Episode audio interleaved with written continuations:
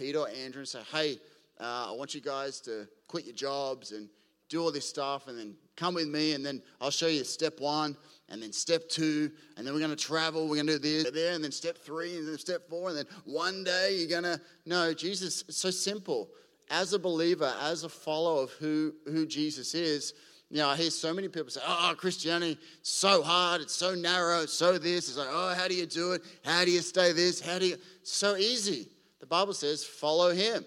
We just follow him. Like it's it's not complicated. It isn't convoluted. It isn't all this stuff. It's so simple. But Jesus simply says, follow me. And then he says, and I will make you. The pressure's not even on me. He will make me. He will make me. He will make a way. Um, the Bible says that the Lord is an all this is an all-consuming fire goes before the Lord. Right?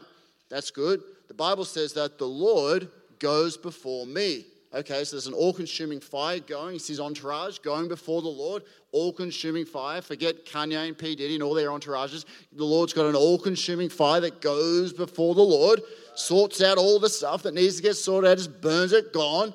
And the Bible, and the Bible says, then the Lord goes before me. So, okay, well, there's the fire, and then there's the Lord, and the Lord's going before me.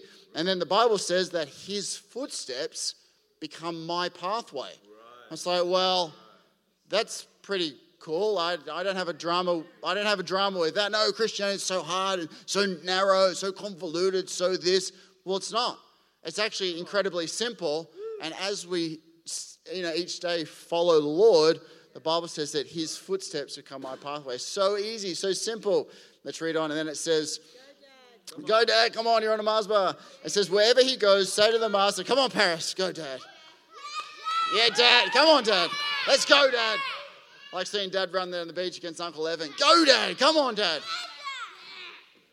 Dad, Dad just wants to beat Uncle Evan. That's all he wants to do. And uh, he did.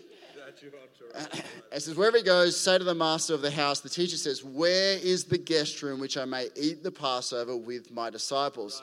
Then I will show you a large upper room, furnished and prepared. There, make ready for us. The good news is, as we are connected to the Lord, He will guide us continually.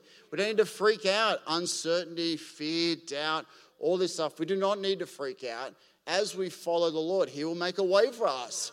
He will lead us. He will continue to lead us. It's like, oh, what do I do with this? What do I do with that? Well, the, the deal is just follow the Lord. Hey, just follow the Lord. I don't need to have an MBA. I didn't have a degree in astrophysical science. I didn't have a degree in anything like that. I just need to simply follow the Lord. Lord, where are you going? What are you doing? What are you saying?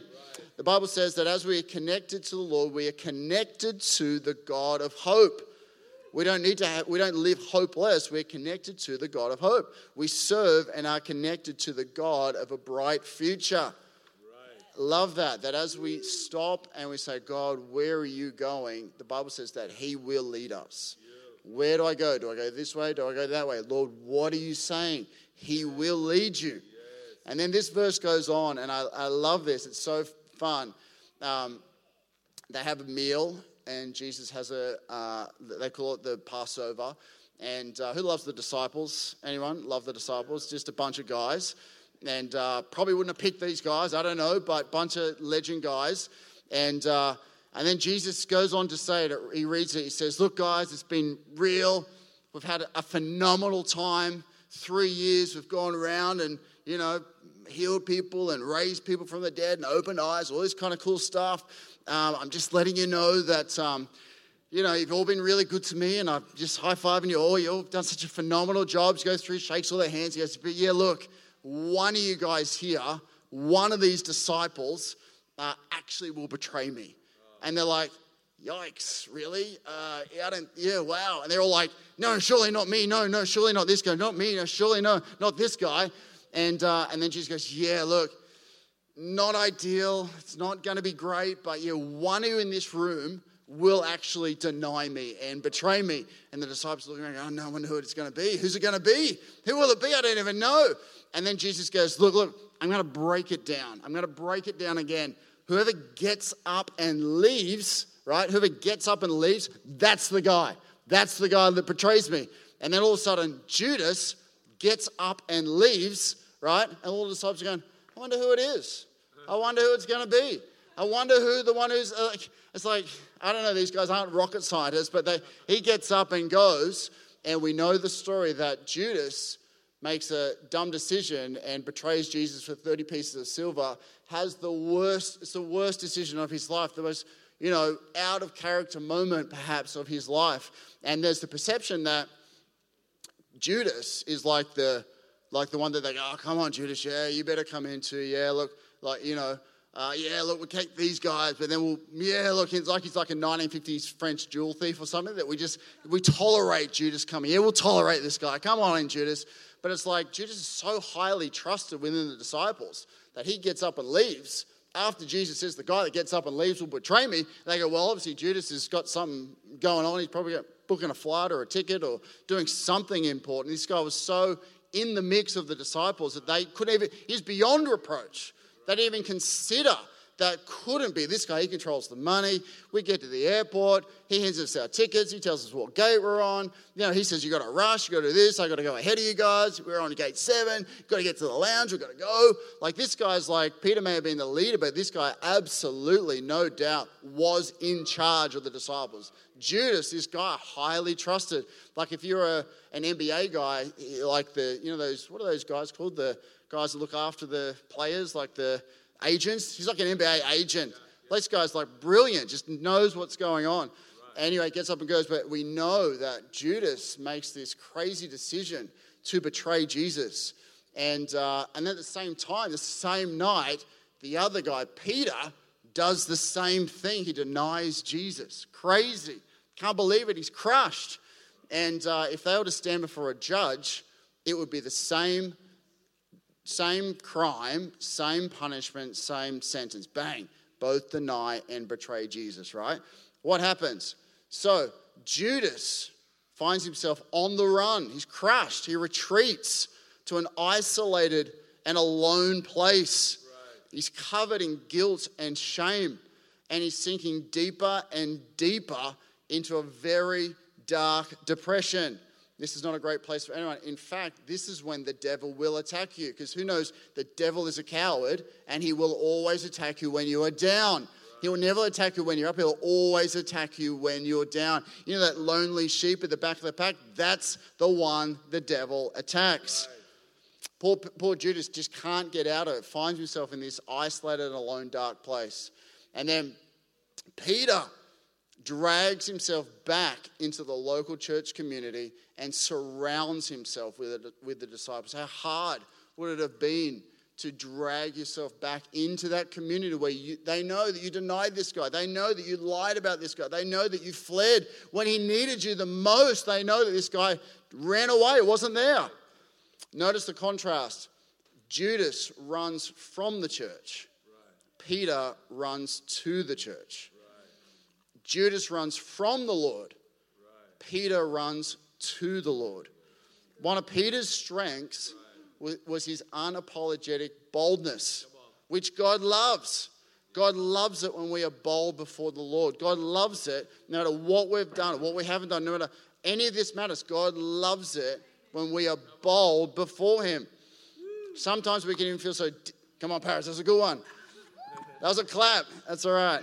Come on. Come on, Dad. Come on, Dad. We're nearly there.